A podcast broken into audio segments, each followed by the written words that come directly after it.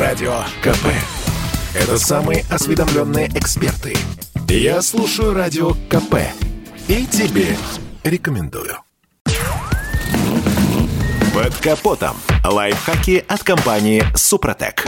С вами Кирилл Манжула. Здравия желаю.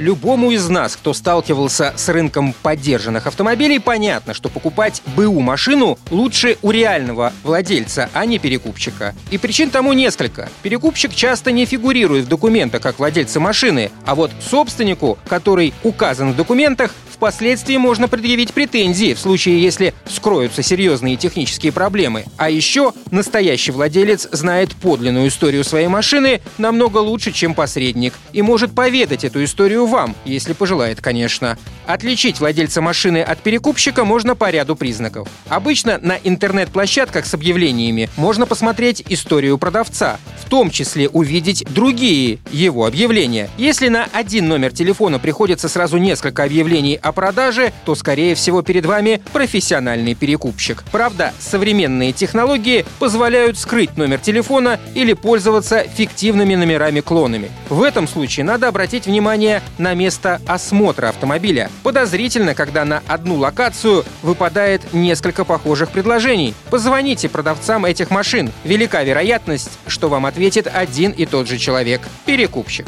Еще верный признак – сухой и краткий текст объявления без конкретики. Общие размытые фразы «сел-поехал», «вложений ноль», «торг у капота» и так далее. Настоящий владелец любит в подробностях поведать о былых ремонтах за последнее время. Считается, что множество новых запчастей установленных на машину недавно, позволит продать автомобиль намного дороже. Также бывает, что по телефону из объявления отвечает один человек, а на осмотр приходит другой. Это верный признак подставы. Никогда не заключайте сделку с человеком, который не указан в ПТС автомобиля в качестве действующего владельца. Попросите удостоверение личности и сверьтесь с документами на автомобиль. Собственник не откажет в такой просьбе, ведь скрывать ему нечего. И обязательно проверьте, совпадает ли ВИН, указанный в объявлении с номером в ПТС и на автомобиле. Иногда перекупщики указывают на сайте ВИН от другого автомобиля, беспроблемного и безаварийного, чтобы проверка по электронным базам данных